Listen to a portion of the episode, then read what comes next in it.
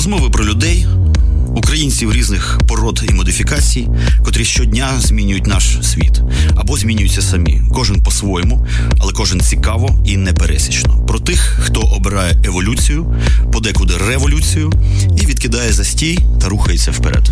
Еволюція або смерть з Іваном Самисюком. Добрий день, дорогі друзі. Сьогодні нетрадиційно в четвер, о четвертій. Причому ми виступаємо з нашою історичною місією чергове. Еволюція або смерть почалася. І сьогодні у нас тема е, болюча історія України без гівна і палок, грубо кажучи. І наш гість це керівник просвітницького проєкту Лікбез, історичний фронт, пан Кирило Галушко. Вітаю. Вітаю. Що сказати? Я людина, котра так мінімально цікавиться історією, пірнув всі всі срачі знамениті, там у істориків, реконструкторів, а також різноманітних шизоїдів. А, Цілий світ, е, там битви такі відбуваються, матьорі, дуже прикольні, драматургічні. І ми сьогодні хочемо проговорити про ці міфи, про історію України без гівна і палок і визначити. Що таке історія, що таке гівно, що таке палки, грубо кажучи. Оці гівно і палки е, в сучасному м, історичному міфі, котрий а, е, або відроджується, або створюється заново а, в Україні. А, що відіграє роль гівна і палок? Типу, от, е, ви можете мені сказати в двох словах буквально?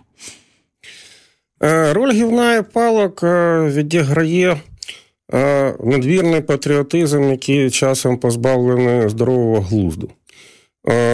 У широкого народу є зазвичай якась недовіра до істориків, вони там щось тобі пишуть, переписують, на кого там вони працюють невідомо, значить, воно все політичне, а старі люди краще знають. Звісно. От. І відповідно, коли значить, бабця на базарі сказала одне, а фаховий історик інше, то е, інтуїтивна романтична натура українця вона більше вірить бабці на базарі, аніж тому зачумленому чуваку, який там написав 5 книжок чи 100.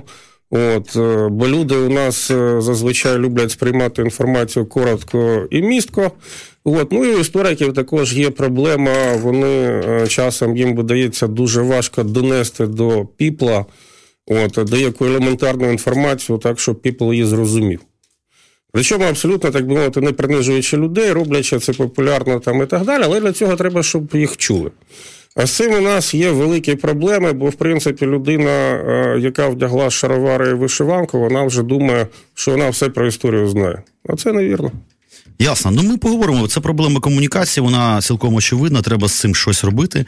Мене взагалі вразила ще така історія, що е, коли іноді спираються ледь не на поеми Шевченка, а в потрактуванні, наприклад, козаччини української, і видають такі прикольні аргументи, типу, ну слухайте, Тарас Шевченко жив вже ближче до козаків. Ясне ж діло, що він більше знає. Люди, звичайно, не враховують, що, по-перше, не було археології, фактично, як науки не було. Ну, багато чого не було. І тобто, сучасний цей дослідник в окулярах на тонких ногах, нещасний, голодний холодний, знає реально більше про козаків, про козаччину, е, ніж ясне діло Шевченко, ну, мабуть, що і Яворницький. Правда? Можна так сказати? За великим рахунком. Просто матеріалів вже набагато більше з'явилося за цей час. Е, безперечно, у нас просто дуже часто не відрізняють е, модерний фольклор чи той фольклор, який створював е, Шевченко, тобто певні поетичні там вольності, значить, сюжетні пристрасті, обігрування якихось тем. Е, тобто, у нас е, плутають мистецтво і науку. Тобто, зрозуміло, що ну, от, стандартний шаблон, як виглядає там український козак. От, Всі думають, що червоні шаровари, вишиванка там і так далі. Але, е, значить, весь цей стандарт він був створений українським театром кінця 19-го, початку 20-го століття. Це були певні стилізовані речі е, під ті якісь, е, скажімо так, образи, які були ще знайомі відносно людям 19 століття. От, Але насправді шаровари з'явилися у козаків лише у 1730-х роках. Козаки Хмельницького в шароварах не ходили. От, е, І те, що найбільше нагадує їхні реальні штани, це ті вузькі штани, в яких ходять сучасні підлітки. Те, що модно хіпстери. Так, абсолютно. Воєнізовані мілітарні хіпстери небезпечні. А, Окей, це така вводна, щоб люди зрозуміли, про що взагалі піде мова. Однак а, важлива історія, власне, лікбез, як а, проєкт, який існує. До речі, чому от е, лікбез, а не лікнеп, наприклад? Це абсолютно регулярне запитання. О. Значить, тут є, так би мовити, дві сюжетні лінії. Значить, я звик до терміну лікбез тої причини, що коли я намагався історичною просвіту залучити до української ідеї російськомовних і наваляв книжку під назвою Український націоналізм лікбез для русських, і хто і за чим придумав Україну. Потім робилася невеличка серія видавництві Темпора Лікбеза бетка. От, Але термінологічно у нас е, не є проблемою неписьменність. У нас є проблемою безграмотність. Бо письменні у нас всі, от, е, е, букви знають. От, але, так би мовити, вгадав всі літери, не зміг прочитати слово. Ось це наша хронічна в історії проблема. Тобто люди вміють читати, але не вміють розуміти, аналізувати, відрізняти, так би мовити. Е, солоденьке тістечко від гівна. От, е, І утворюються такі собі міфологічні конструкції, як ти кажеш, з гівна і палок. Е, значить, про характерників, про берегінь, там, і ще щось, і ще щось. От, І тому ми з колегами займаємося саме ліквідацією безграмотності. От, і ми підійшли до важливого моменту. По-перше, я нагадаю нашим слухачам, що лікбез історичний фронт існує у вигляді сайту. І а, у вигляді виходу через Фейсбук-трансляцію на широку масу аудиторії через мережі. А, Коли він виник? І а, хто, так би мовити, батьки-засновники, на кому тримається вся вся о, попервах, наскільки я розумію, ну, сугубо волонтерська історія? Так, як ціла купа інших волонтерських історій, це була весна літо 2014 року. От е, коли паніка і істерика, яка запанувала в українському суспільстві, що все треба рятувати. Е, одні люди, яким, е, так би мовити, зручніше було взяти в руки автомат, взяли в руки автомат.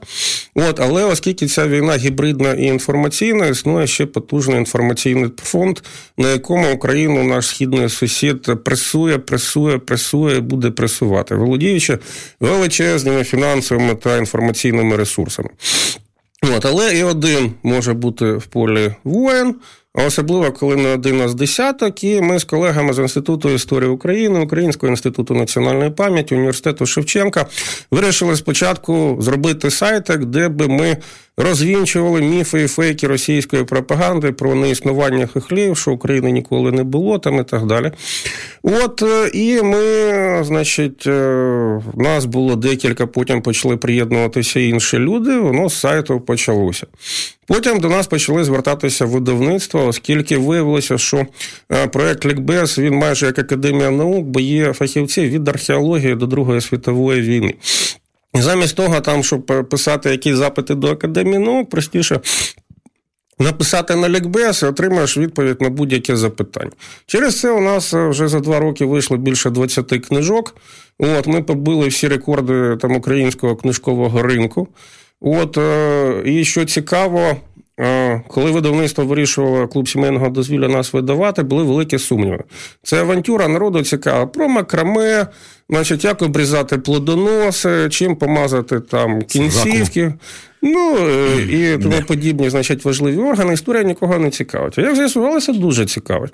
Бо, в принципі, кожен томик нашої історії без цензури, популярної історії України, вже купило по 20 тисяч людей. Тобто не лише макраме цікавить широку громадськість. Тобто серйозні наклади, як для Абсолютно. нашого українського ринку, тим паче такого. Великі, оскільки Великі. у нас звичний наклад історичної книжки це 2 тисячі, а 20 це вже стрибок. Е, тобто є, звичайно, е, бестселери там Плохія чи Вятро. Петровича е, чи Івана Петреляка, але, так би мовити, в сегменті між монографіями один для одного, які пишуться в інститутах. І дуже гучними іменами ми зайняли дуже хороший такий сегмент для зацікавленої аудиторії. Тобто, по суті кажуть, що ми сформували цілий сегмент українського історичного наук попу, е, який, здавалося, загинув разом із радянською владою. Тобто кістяк, е, дипломовані спеціалісти, не просто якісь Вася з трамвая, а там все чотенько. Так, це кандидати, доктори наук, всякі доценти, професори. Академічна публіка. Академічна публіка, але яка відчуває місію донести до інших людей. Нам було дуже важко перейти з академічної мови на зрозуміло широкому загалу. О, це проблема. Бо нас е, не вчили, не тренували, як писати популярно. Е, і дуже небагато істориків мають досвід публіцистів, там виступів на радіо, там на телебаченні, щоб воно е, не викладалося людям як утилітарний телеологізм новоєвропейського мислення створює смислову інверсію основної парадигми свідомості. Тобто я можу це перекласти, от, але не треба робити Треба гугліть, гугліть зразу. От, тобто треба викладати свої місткі е, думки, так би мовити, зрозуміло е, для широкого загалу. І наші е, представники академії наук стали справжніми ентузіастами, наприклад, публічних лекцій, які у нас відбуваються в інституті історії України та по нашій рідній державі від Ужгорода, Кілії до Слов'янська, Краматорська. Я так розумію, що це ну, молодняк, ну відносний, звичайно. Чи є якісь матьорі там складовище прямо занесли в лікторії, він там як рубанув? Ні, це якраз таки для істориків найбільш вже досвідчений і плідний вік, трошки такі от середні, там 35-45. Треба враховувати, що ну, історик не може як математик бути одразу геніальним у 16 років. Тобто тут треба попрацювати, зрозуміти, як значить, що в історії відбувалося, прийти якісь там дитячі хвороби, от, і досягти якоїсь е, притомності, так би мовити, у розумінні і викладі. У нас є люди і молодші, там і аспіранти, в деяких е, речах там допомагають студенти, коли треба щось таке втнути, щоб дання здригнулось. От е, академіків серед нас немає. Ті вже люди, так мовити, зайняті, але є ті, в кого вже є переважно діти, які хочуть, щоб вони жили в притомній країні, а не знову ж таки збудованою з гівна і палок. Ну да, не в коміксі, так би мовити. А питання тоді таке: ви одні такі прикольні ребята, чи можливо там були і є ще якісь ініціативи, котрі паралельно виникали, скажімо, або там вони не відбулися, або навпаки, там якісь, можливо, навіть конкуренти ваші там. Ну а тут таке поле, де конкуренція не може бути фізично, бо я би чесно кажучи, молився, щоб таких лікбезів було 5, 10 е, і 50. От е, було чимало там подібних лекційних проєктів. Є так мовити, окремі люди, є якісь волонтерські тусовки, але е, щоб така системна робота велася в межах цілої держави, бо у нас в наших проєктах брали участь ну, вже майже 100 людей: Львов, Одеса, Харків, Черкаси, Івано-Франківськ, не кажучи про Київ. Тобто, якось так склалося, що ми поки такі е, єдині на цьому полі, тому змушений поки говорити, що ми поки єдиний загальнонаціональний проект з популяризації історії України, але дуже хочеться, щоб таких було багато. Тобто хочеться конкуренції. Хочеться. Ми, е, до речі, до, е, так би мовити, срачів, суперечок, так, бійок і лайк. Ми вже настільки звикли за ці роки, що ми хлопці і дівчата загартовані, і хай нас хто завгодно викличе на герц, ми спокійно все зробимо. Ну, правильно, правильно. Питання тоді таке постає. Річ у тім, що ви, звісно, матюрі, люті ребята. Ну, шизоїдів набагато більше, це ж зрозуміло. Всі всі наші характерникознавці, купа сайтів, я там такого не гуглив, ну, можу очі в баночку складати і все, до побачення. А, Люди, котрі пишуть псевдоісторії, значить, про знову ж таки цих е, характерників, вигадані взагалі не зрозуміло з якогось сучка там з дерева. Е, Мені подається навіть часто ну, так наукоподібно, з якимись посиланнями, котрі потім гуглиш, а вони ну, теж які-небудь або маразматичні, або ведуть в прірву. Все ж таки, оцей фронт ключове слово слово, історичний фронт. Як все ж таки наука тримає цей фронт, тому що шизоїдів реально більше. Їхня трансляція набагато потужніша. Ну це просто видно навіть візуально, тому що ну що там ті нещасні реконструктори? Ну є у них фестиваль, там школа мілітарія, там ще якісь, ще якісь, їх небагато. Кістяк, там 40, 50, 60 людей з'їжджається і все. А на Хортиці в той же час пульсують, значить, оці е, клоуни, ефектні, котрі роблять сальто, значить, е, вимахують цими шаблями, якимись так далі, тому подібне. Ну, при тому в побуті, ем, ладно, це вже інша справа. Ну, голопузі, mm. ці всі чуваки. Як е, науці, по-перше, вдається цей фронт тримати, і чи вдається взагалі? Як ви відчуваєте? Є якісь зрушення, чи е, все попереду? Я думаю, що багато всього попереду, особливо з урахуванням того, що у нас е, в державі, державних різних інституціях, е, невігласів рівно стільки ж, скільки, е, значить, загалом по суспільству. Тобто Є дипломовані академічні е, невігласи. Я кажу про чиновників, оскільки у нас ага. зараз спалах патріотизму, то в деяких державних проєктах будь-які так би мовити, штуки, де озвучено, що воно патріотичне, воно приймається. Тобто мені там скидали на експертизу е, якісь пропозиції по позакласної роботи зі школярами в жанрі там джура, бойовий спас, бойовий гопак там і так далі. і так далі.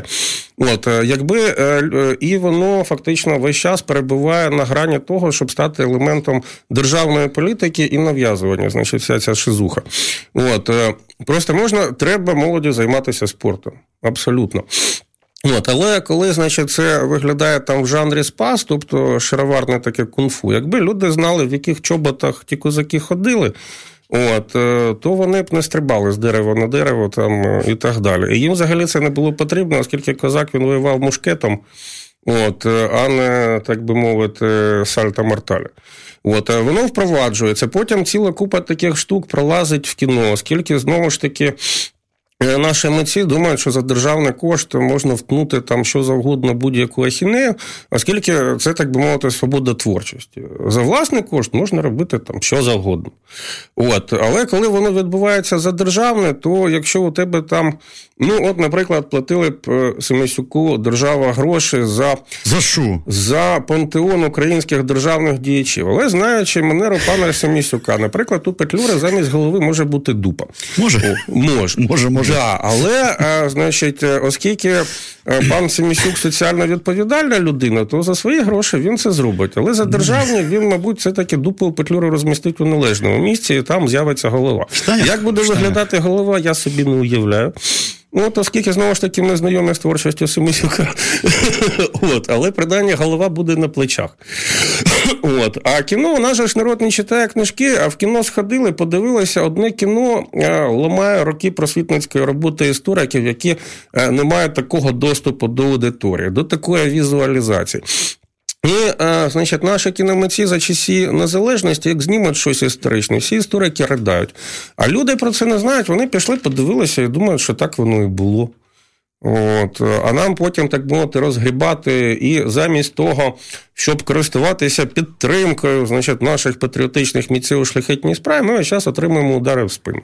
Отже. Е- Проблема комунікації, зараз ми її обговоримо, тому що це дуже важливо, тому що я, як художник, це прекрасно відчуваю. Тому що, наприклад, я от уявляю собі, скажімо, я б не цікавився історією, а, е, і раптом мені дійсно таке замовлення, що чувак, от ти будеш художником по костюмах, тим ну, для тополя, що, звісно, я піднімаю доступні мені значить, якісь матеріали. Ясне діло, що суперглибоко там, неймовірно, я залізти не можу. Однак е, щось базове, е, ну от це все гуглиться, в принципі, плюс-мінус, навіть ну, це зрозуміло.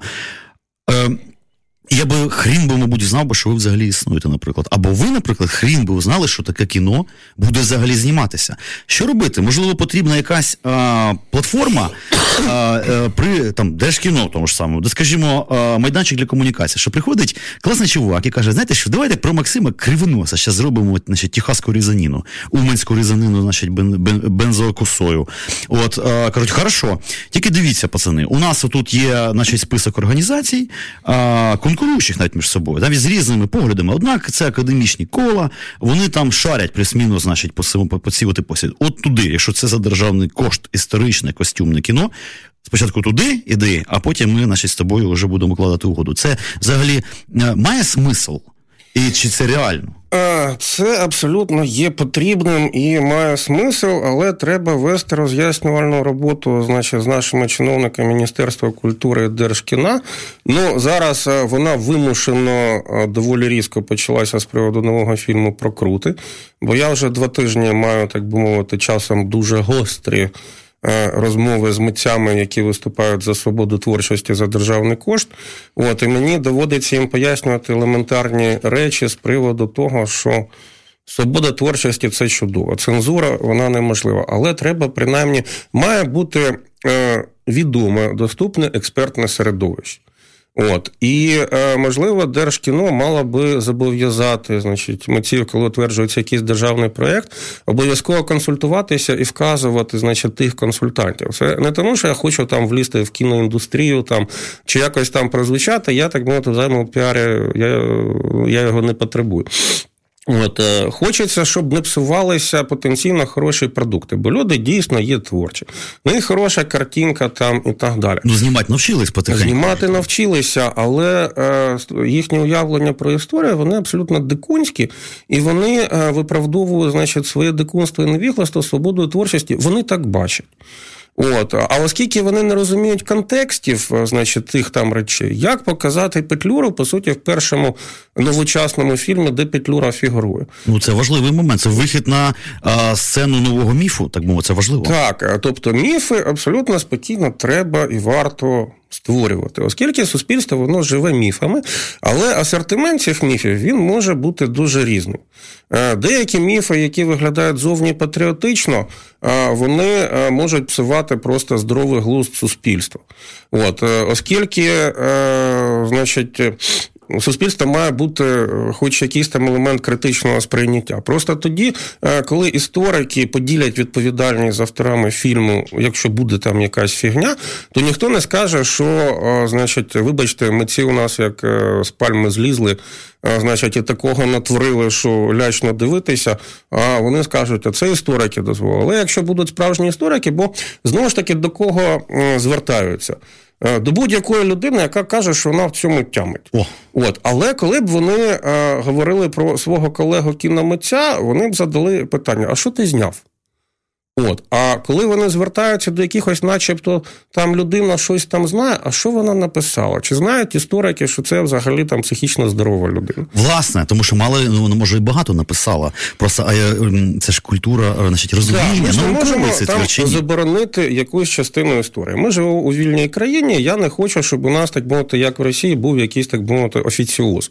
У нас все вирішується набагато складніше в рамках дискусії, але ця дискусія має відбуватися. Тобто, покличте там трьох різних істориків, які мають три різні точки зору, вони тут пересваряться, почубляться, проклянуть один одного і так далі, що хронічно відбувається. Але принаймні е, митці будуть мати зріз е, думок справжніх істориків і стати там на позицію. тобто...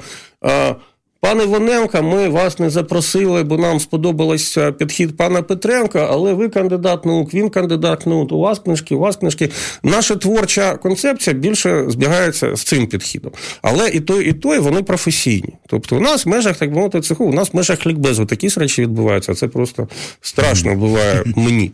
От, Але це ж розумієте, внутрішній срач заради чогось корисного, а не якийсь, так би мовити, руйнівний. Ми до чогось там все одно конструктивного приходимо. От, І якби митці знали, так би мовити, невеличку адресну книжечку, значить, ви знімаєте про трипільську культуру, значить, і про давніх українців. От у нас є інститут археології, є там певний відділ, значить, вам там скажуть, що на них було одягнуто, чим вони користувалися, що вони не ходили знову ж таки у шароварах там і вишиванках, і не називали себе трипільці, бо ми не знаємо, якою мовою вони розмовляли, як себе називали. Так що Козаччина, будь ласка, значить, ось є фахівці, які, так би мовити, всім в цеху відомі. Обирайте, так мовити, будь-якого, але обирайте із списку притомних. От, Бо потім е, наберуть якихось знову ж таки представників е, спасу і бойового паку, От, І якість буде, так би мовити, відповідна. Тобто е, теоретично механізми взаємодії е, історичної науки і цього маскульту, вони, в принципі, є, нічого складного в цьому нема. Просто треба, щоб хтось взяв це і, скажімо, запропонував комусь. Так е, хто і коли це зробить? А? Отаке питання. Ну, назріло ж, назріло. Принаймні, це зараз зробить проєкт Лікбез Історичний фронт, оскільки. А, Значить, що винесло нам мозок останній час це тізер фільму Крутий 1918. Значить, митці кажуть, ви ж кіно не бачили самого. Що ж ви не читали, але засуджував? Я кажу, мені вистачило двох хвилин для того, щоб забитися в істериці. О, там Петлюра відправляє значить, е, наших е, студентів, студентських корінь на крути. Йому кажуть, хлопці не готові. Він каже, ні, значить, на фронт. Значить, І ми розуміємо, значить, що патріотичних дітей, значить, Петлюра, який виглядає в тізері такий чистенький там, дімагог е, політикан.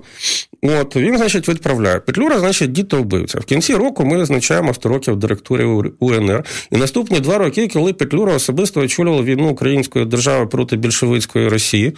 От, е, і, Але після цього фільму всі будуть знати, що він дітовбивця. Це неодноразово повторить Russia Today, як я це називаю, в будь-яких форматах. Ну, так, так. ну дивіться, самі хахли кажуть, що е, Петлюра це морально низька. Істота, так би мовити, дітовбивця і всяке таке. Хоча насправді Петлюра взагалі не мав ніякого відношення до крутів, і коли вони відбувалися, він сам з боями відступав від Гребінки на Київ. От, І потім особисто очолював штурм арсеналу. Тобто це абсолютно різні сюжети, які не перетинаються. От, Але у митців шаблонний погляд на ту добу. Ну хто міг це зробити? Ну, Петлюра, ясне діло. А він там ні сном, ні духом. Якби була жива людина, подала би в суд за наклеп і образу честі і гідності. Виграла б і забрала ті 26 мільйонів державних гривень, е, які були виділені на як е, зараз виявляється, дискредитацію Симона Петлюри. Власне, да, тут ми впираємося, знаєш, в такий е, в російську парадігму, ось кіно про чеченську війну, коли мальчиків гонять, значить, якісь Березовські там з Єльцинами. Оця вся тема, і от вони гибнуть, тому що їм прийшов приказ, вони нічого не можуть зробити. Ну, абсолютно така от московицька матриця, і вона якби просто от якби ну передається ця вібрація і от у нас далі. Да. До речі, дорогі друзі, давайте зробимо зараз невеличку музичну паузу. У нас є пісня дотична до історичної теми. Вона називається Атентат, присвячена значить, е, вічній боротьбі українського народу за врожай. Це наша історична тяжка доля. Тисяча год відбувається ця, не побоюсь слова, цього пиздилка. Значить, і наші давлять їхніх жуків, пауків, колорадів і прочую, значить, шушуру. Слухаємо атентат гурту Пирятин. Це прем'єра до альбомна прем'єра. Земля на ОФРФМ. Сотні років на городі. Йде війна і на підводі. Я завожу хіміка. Розпочинаю атентат. Завожу хіміка, розпочинаю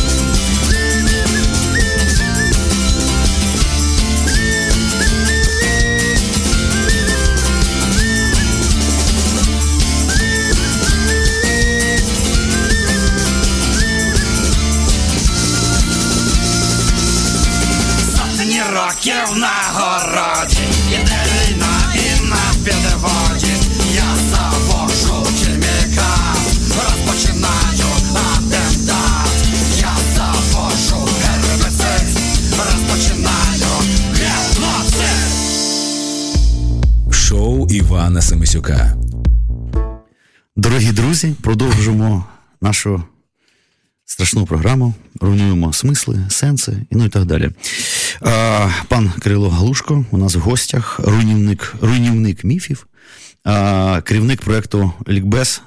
Історичний фронт просвітницький на якомусь етапі волонтерський проєкт. У нас є абсолютно прогнозоване питання в коментах. Пан Олександр, до речі, Галушка.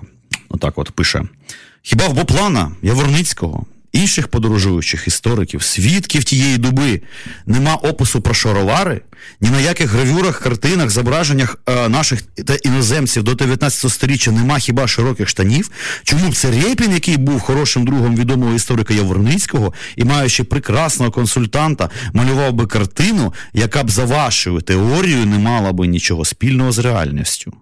Що ви скажете тут? Бачите, який прямо раз сокира в спину. А як же? У нас е, це там е, шрам на шрамі на тій спині. Да, да, да. От, е, Абсолютно слушне запитання, просто от людина трошки мене не дочула. Тобто я сказав, що шаровари з'явилися у 1730-х роках, тобто останні 50 років існування Запорізької Січі це в шароварах. Друга половина 18 століття. Середина, Середина, друга половина прийшла мода на все східне. Тому, відповідно, значить, були абсолютно, так мовити, ці широкі штани. Але, значить, згадали тут Баплана. Е, це як творяться міфи. Є український переклад значить, Баплана, опису України. Всі кажуть, ну візьміть, подивіться. Там шаровари написано. От е, Деякі дивні люди, історики, взяли французький оригінал, е, французький оригінал Баплана, де написано слово не шаровари, а кальсонес. Тобто кальсони, Кальсонах розсікали. Вузькі штани в наших джерелах вони називаються парти. От, Це також, як потім прийшла мода на все східне, відповідно на шаровари. В середині 17 століття була мода на угорські вузькі штани. Угу. От, І відповідно, козачки, як модні люди, як там сучасна молодь там, і так далі, носили те, що було модно. Тобто це загально європейська мода, вочевидь. Угорська мода впливала, я думаю, і на польську безпосередньо. Абсолютно, тобто, це те, що було модним. Тобто вони не були там дуже вузькими, бо воно було б там геть незручно. Тобто, але це не були абсолютно шаровари. Так само там ситуація з тою ж самою вишиванкою. Вважається, що от козаки завжди були вишиванці, але дослідження етнографів Або кажуть, що сорочки в них, звісно, були, але не вишиті, то вишиванка не була народним одягом. Це був шляхетський, оскільки народ він був дуже зайнятий роботою фізичною. От освітлення зайвого у нього там по хатах не було. Тобто вишиті сорочки могли собі дозволити шляхта, там, де дівчата, покоївки, значить, сидять, вишивають і так далі. Тобто вишиванка стала народним одягом у 19 столітті. А як відлуння аристократичної моди? Так, тобто воно Цікаво. вже люди могли собі дозволити це робити, але ще трапляються такі, так би мовити, штуки, що там вишукують у вишиванках там прадавнє трипільське там Слідні, дерево дерево хтонічні символи. А, хтонічні символи, але потім а, а, виявляється, що це була просто викройка цієї вишивки французької фірми Бракар. От, і тому подібних, які продавалися для творчих дівчат рукодільниць на ярмарках. От. І навряд чи французька контора вона робила, так би мовити, трипільське дерево буття. А може там трипільці засіли в брокарі в тому? Ну, можливо, тобто ясно, що українці ж заснували все, тобто звідки могли взяти французи. Звичайно. Да, це прикольно. Тобто, ми можемо сказати, що те, що а, нам подарував як свій спадок Яворницький, а, а, це е, якби пульсація 18-го, початку 19 століття. Це те, е, що йому дійсно потрапило до рук. А те, що, скажімо, початок 17 століття, така класична козаччина Хмельницького, вона просто не дійшла. Так, да, ну такі якості зображень. Тобто, якраз 18 століття там книжка Рігельмана, там козаки mm-hmm. танцюють, там всяке таке. Ясно, що там шаровар. От, але у 17 столітті на початках Казаччини їх ніхто не встиг як слід замалювати. Тому ми можемо спиратися лише на письмові якісь згадки, і ось у нас баплан з кальсонами. Отак от, понімаєш, в треніках, можна сказати. Тітушка.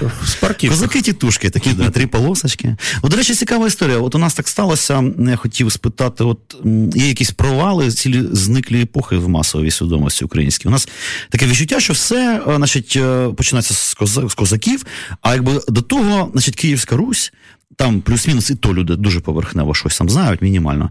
І ціла величезна епоха, там 300-400 років, як і не було. Хоча насправді це така фундаментальна абсолютна історія, яка народила і ту ж козачину, феномен і так далі. Тобто це епоха е, співіснування нашого в Великому князівстві Литовському. І там ранні речі Посполитій. Оця вся от історія. Це лицарський міф там народився, там народилося наше українське там самоуправління, Магдебурщина. І всякі такі штуки, котрі насправді досі вигулькують у вигляді там таких речей, як Майдан, наприклад. Абсолютна практика таких вільних міських озброєних людей. Як так сталося, що саме Козаччина стала таким у нас регулярним центровим міфом? А от Велике князівство Литовське, воно в активній розробці, скажімо, у білорусів. Так. А, Причому це цікава історія, що вони одразу артикулюють саме шляхетне, шляхетщину всю. А у нас тут козаки, причому часто е, цей міф козацький він ще й подається в такому голодранському, нешляхетному соусі. Хоча ми знаємо, що е, українська шляхта стояла реально біля витоків Козаччини і так далі. Е, не лише шляхта, українські князі, бо Байда він вже був не сіромаха, ну, він був князь з Гедеміновичів. Тобто е, тут нашарування декількох міфів і декількох халеп, з якими Е, не дуже вправно розбиралися українські історики попередніх поколінь. Е, уявіть собі, е, значить, 19 століття, 100 років не змінюються від часів наполеонівських війн там кордони Російської імперії. Вона виглядає непорушною, як велика держава. От Українська інтелігенція, в тому числі історики, кують модерний український національний проєкт, який давав би людям національне бачення історії. На що спирати? Слово Русь настільки було монополізовано Російською імперією, яка вважалася непорушною. Це зараз я би спокійно там Е, перейменував би нашу державу Україна Русь. Русь наша, там Україна наша, що нам заважає. Але е, тоді пояснювати е, звичайним там неписьменним селянам всі трансформації слів, там Русь, Росія, де вживалося, в яких літописах щодо того, це було надто важко. А образ козака, суто фольклорний, народний, він був абсолютно всім зрозумілий. Природній. Да, це своє ще діди там були там і так далі. Пам'ять свіжа відносно. Да, да, да. да воно відносно свіже. Як образ вільної людини, як абсолютно питомо український образ, там безальтернативний, без заплутування всякими там князями, там Святославичами, Рюриковича, там де там хто був, там Романови, там хто від кого, ніхто не знає. От і тому українську ідею посадили суто образно на такий козацький міф. Е, потім доклалася ще радянська влада, яка козаків визнавала, але понижувала їхній соціальний статус. Е, писала, хто заснував Січ, втіклі селяни від феодального гніту вони голі боси там збиралися і раптом чомусь утворили таку потужну бойову силу. Тобто, насправді всі сучасні дослідження кажуть, що е, е, запорізьке козацтво утворили служиві люди з гарнізонів там Києва, Черкас, Канєва. Влітку, коли не було війни, але треба було щось робити. Вони ж не підуть в поле працювати там. Е, нащадки там всяких там панцерних бояр там і так далі. Тобто абсолютно фахові військові люди. От, там, І вони відправлялися відповідно на великі луги там займалися там е, чи то промислами, чи то грабунками, там е, військовим ратним хлібом. От і ставлення козаків до селянства нам цілком відомо від часів Богдана Хмельницького, коли по було багато, але е, фахове козацтво ставило їх тупо на обої, щоб зберегти професійну армію. От, у критичні моменти, там, так мовити, їм не жалкували, тому що козак, як людина меча, він абсолютно відрізнявся від гречкосія. І е, у козаків до селянства було ставлення трошки краще, аніж у шляхти гонорові е, кращим, оскільки одновірці були. От, Але також неважливо з точки зору таких е, звичаїв феодальної доби. І абсолютно слушно щодо доби Великого князівства Литовського. Ми навіть якийсь період цього часу можемо не говорити саме про Велике князівство Литовське, е, а просто про зміну князівських династій у нас тут. Бо Велике князівство Київське на чолі, значить, з Гедеміновичами Лельковичами, воно було до 1470-х років. Велике князівство Київське в межах Великого князівства Литовського. Тобто, по суті, це були ті ж самі там наші князі. Вони свою литовськість втратили там ще давним-давно. Одновірці там і так далі, за яких воювали. Це була лицарська доба. Просто радянській владі показати, що були українці лицарі. Чи точніше говорити, рицарі, бо лицарі то таке більш фольклорне. І пізніше. Як, да, І пізніше як образ український, рицарі в залізних обладунках, значить, залізною рукавичкою, так би мовити, які громили там ще на початку 16 століття під доршою, значить, московитів. Це абсолютно було неможливо. Тобто цієї доби не було. Це була просто окупація литовськими феодалами. Так вони це подавали. Да, А це були такі звитяги, що коли, значить, новгород сіверське військо там заскучало, то пішли воювати, так мовити, в Австрію, Чехію, там гусицькі війни, потрапили там на сторінки західноєвропейських хронік. Тобто це абсолютно так мовити рицарі До речі, українські, яких ніхто собі не уявляє що таке взагалі можливо. Ну тому що дійсно у москалів вже ну, не було такого, і станового суспільства, якби не було, Магдебурії не було, нічого не було. Але значить, і у Малоросів нема. Ну, звісно, це ж ну, брати. Ну, як в них таке може бути, а у нас не було. І забули про це. І досі ніхто не може згадати. А якби було знову ж таки якісне українське кіно, там, наприклад, про братів Корятовичів які, значить, ганяли значить, татар на Поділлю, утворили там, по суті, нову державу Подільське князівство, яке постійно воювало, значить, і там такі звитяги, там, е, ну, це просто епохально. Або, скажімо, участь е, дійсно українських вояків в гусицьких війнах, тому що ну там я то слава Богу щось чув, там Федько Острозький і так далі. Навіть там у Анджея Сапковського його знамениті три, е, три, як це, трилогії е, Вежа Блазнів. Там є такий, значить, Федько Острозький, руський князь, котрий в перекладі ну він значить, матюкається по-кацапськи, весь такий, ну типу, типовий москаль, коротше, тетя, блядь, ну це, це вся от історія. І дикун абсолютний. І все, це єдиний персонаж там в польській літературі, сучасній, котрі там взагалі є, що от українці брали участь в цих гусійських походах. Виявляється, що взагалі то там дефігіща нашого народу товклося. Просто це чомусь не проартикульовано, е, а це шикарний міф. Ребята, це значить, то, що ми були в епіцентрі, взагалі то всіх цих от передреформаторських от Грюнвальд, Грюнвальд, де наші там, по суті, там зіграли вирішальну роль. От, але в складі це як литовського війська, да, так і в складі і польського. Але це привласнюють собі там поляки, литовці там і так далі. Всі брали. І навіть участь. москалі зі ну, смоленськими, смоленськими полками, а Смоленщина, вона до 17-го року навіть на російських етнографічних картах малювалася як білоруси. Ну, так. От, Але потім все так мовити. А, і до речі, там з приводу матюків. Е, у нас же ж також побутує міф, що брутальна московська лайка. Що мат це... О, це така болюча для мене тема. Я постійно воюю з цими, як вони, ну коротше, да. да. От дуже характерна була. От е, пам'ятаєте, коли значить, Омельченко прибудовував Майдан? Значить, на е, так мовити, той вигляд, який є сьогодні, проводилися археологічні рятівні розкопки. От, І знайшли пряслиці, тобто, а, значить, для станка, і на тому пряслиці написане просте слово бля. От е, навряд чи то москаль прокрався у Київ 13 століття, значить, ця вулиця спалена монголами під час штурму.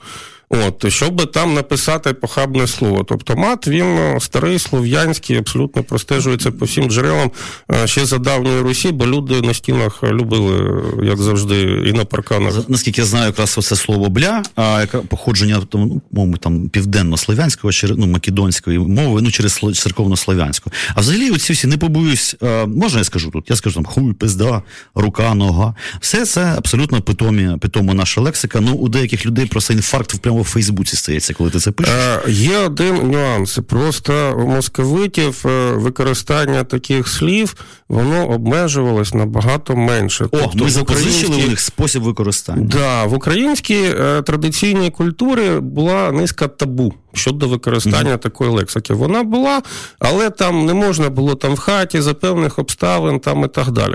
От, е, Ну, а е, велика російська культура цей табу, значить, у нас змила і, значить, сталося як у них. Ну так. Ну, абсолютно не дивно, що ми там більше 300 років в орбіті Московії знаходимося. Хочеш, не хочеш, якісь явища позичаються. Навіть пласти лексики, скажімо, в тій ж ірландській мові, купа англійського походження слів. Ну, не говорячи вже про те, що ірландці просто вже англійською говорять. Так що, ребята, у нас все не так погано. Ми матюки, значить, ем, це не московські Не віддамо. Не віддамо. Просто вживали, вживаємо і вживати. Будемо вживати, просто запозичили, так би мовити, спосіб амплітуду, амплітуду використання. Ем, момент який? Проблема взагалі популяризації. От лікбез. А, до речі, хотів спитати, офіс у вас є чи нема? Кабінетик де-небудь маленький? Чи це чиста мережева історія? А, Немає. До речі, ваша географія. Хто, звідки, де от костяк саме головне? Є галучони, є серед вас там галучони. Автори книжок у нас є галичани. Це Івано-Франківський університет, Мирослав Волощук, який нам пише про короля Русі Данила рицарську культуру. Тих часів, звідти ж Іван Монолаті, який в наших книжках розписував е, королівство Галичини і Лодомирі. У нас є автори, які були змушені залишити Крим. Е, Максим Майоров, Сергій Громенко, які зараз дуже багато кримських тем озвучують не лише на лікбезі, оскільки вони в Києві.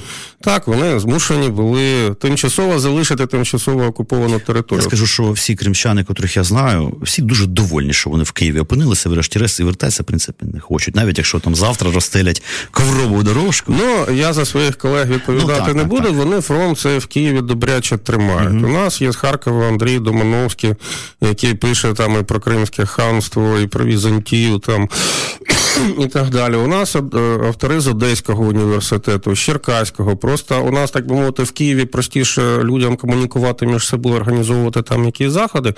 От, у нас, але ті ж самі кияни, ну кримчани тепер кияни. Геннадій Єфіменко, який у нас основний фахівець там по е, Донбасу, Слобожанщині і так далі. Він з Марківки, а це крайній східний кут України, який впирається в Росію. Він, значить, воює, щоб там фронт не посунувся. Тому у нас е, і кияни, і відносні кияни, і не кияни. Тобто тут у нас е, масштаб, так би мовити, великий там е, з Нікополя, Грибовський, який у нас найкращий фахівець по кочовикам, які у нас тут блукали, і з якими стосунками вони в яких стосунках були там з козаками, по Кримському ханату. От є люди, які сидять там в Лондоні, наприклад, з нашої там діаспори, які пишуть нам сюди. От найбільше я пишаюся, крім нашої історії без цензури, це е, перша за 80 років історія українського війська. Попередня була 1938 року. Ну а ми з 38 року була якісна, чи це от марксизм, елінізм? Ні, це був Крип'якевич у Львові, бо ага. тут би взагалі не могли видати історію українського війська. Його потім лише там доповнювали, але не переписували. Тобто, в 25 років е, українське військо нікому нафіг не було потрібно. Ну, Ніяких традицій, тільки шрам від е, фуражки з червоною зіркою. Це і зараз дуже важко долати у військовому, дуже консервативному середовищі. Комісари але, в пильних шлемах. Уве, але дуже приємно ще, що деякі люди з нашого проєкту, зокрема Василь Павлов, взяли пряму участь у переодягненні Збройних сил України. Нова форма, нова парадна форма, почесна варта, знаки розрізнення родів військ, е, петлюрівські тризуб на шевроні. Тобто тут знову ж таки історики стали в нагоді. Вони створюють що? Історичну тяглість. От Абсолютно українські мілітарні традиції, які загублені. Були втрачені, ніким не відновлювалося. Ну, але хто? Ніхто крім нас. Питання таке: у нас часу не так багато, є купа всяких таких хочеться подробиць знати, але є такі стратегічні історії. От які віруси можна сказати, так досі блукають в історичній науці українській. От я маю на увазі імперського, там радянського походження. Оце да, от я згадав про марксизм, елінізм. А, Є ці віруси, якісь такі, котрі ну от реально в'їлися. От ну, оця, от, значить, як це.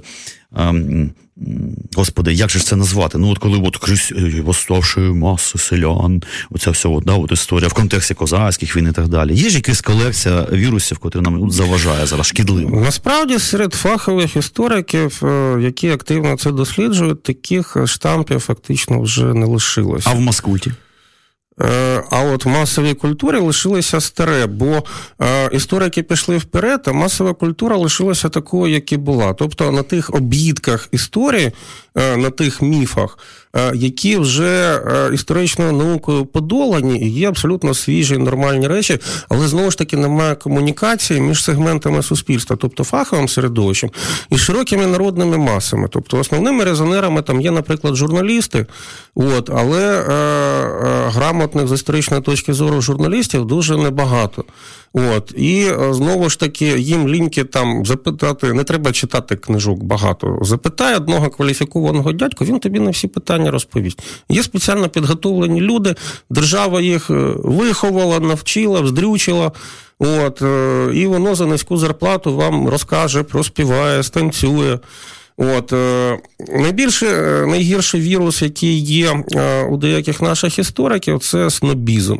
Тобто ми настільки розумні, що це як оце подивитися з лаварської колокольні. Ага. Там люди, як от миші або кріси. Ага. От. І це далеко не найгірші представники історичної науки. Вони вважають, що значить, people не варте того, щоб йому щось перекладати на зрозумілу мову. Ідеологія нашого проєкту навпаки. Тобто, ти український історик, хто працює на Україну. От, е, Бо, в принципі, ця війна, яка відбувається на Сході, вона відбувається з різні бачення історії.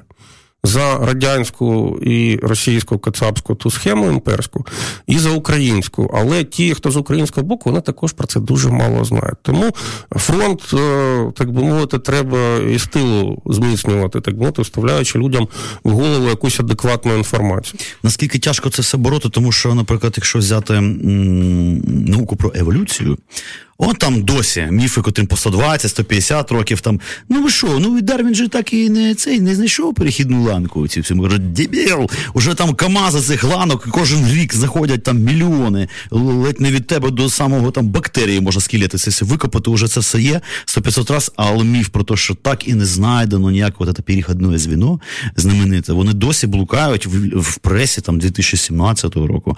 Така е, дивна річ. Так, часу дійсно мало. Лікбез перспективи, плани, ідеї на майбутнє, розвиток, і фінансування, болюча історія. Е, про фінансування одразу скажу з боку держави. Ми маємо так мовити моральну підтримку, а фінансуємося за рахунок небайдужої громадськості. А що таке моральна підтримка з боку держави? Що вона ще пише е, смс-ки, типу, держіться, хлопці, чи що? Е, до різних органів звертався, з купою міністерств спілкувався. Вони кажуть, хлопці, ви такі молодці, О, дуже дяк... молодці. дуже дякуємо, що ви робите нашу роботу. От. Ця сакраментальна фраза, значить, лунає від кожної, так мовити, контори, куди я заходжу. Ну, хоч вдячні, тут приємно. Да, але, е, так би мовити, ця моральна підтримка вона заключається в тому, що ми можемо там е, пробитися десь на периферії, там якісь там заходи, там щось таке зробити, щоб до нас не сталося, що з вулиці прийшли. От. Е, але напрямки і форми нашої роботи вони абсолютно не передбачувані. Але перше, що скажу, цього року будемо намагатися вийти на візуальний відеоформат формат. Це дуже важливо, так. Да, бо до того у нас були лише відеолекції, які на нашому сайті, значить, розвішуються, але люди потребують певних сюжетних речей, якихось циклів, е, не чогось довгого, там одна хвилина, п'ять, там десять максимум, але якісно зроблено на хорошому історичному рівні, тому що е, якщо у нас е, державне телебачення не виходить на рівень якості BBC, от, на який всі орієнтуються, державний канал за державні гроші. Стандарти BBC. Стандарти BBC, абсолютно художня якість і абсолютно історична достовірність. Тобто це той ідеал, якого прагнуть історики. Але ми будемо таке робити спочатку самотужки. От головне почати, тому що і показати якийсь продукт. А, Тому що теревені там з приводу цього, які там науково-популярні програми там чи просвітницькі. Тобто треба абсолютно сучасні формати, тобто зробити такий собі ривок візуальній репрезентації історії України. Отже, треба просто брати і робити. Е, з нами був пан Кирило Галушко, керівник просвітницького проєкту Лікбез Історичний фронт. Заходьте на сайт цього проєкту, просвіщайтесь, е, освічуйтесь, е, вивчайте історію України без гівна і палок. І очікуйте на еволюцію або смерть наступного тижня. До побачення. Еволюція або смерть з Іваном Семисюком.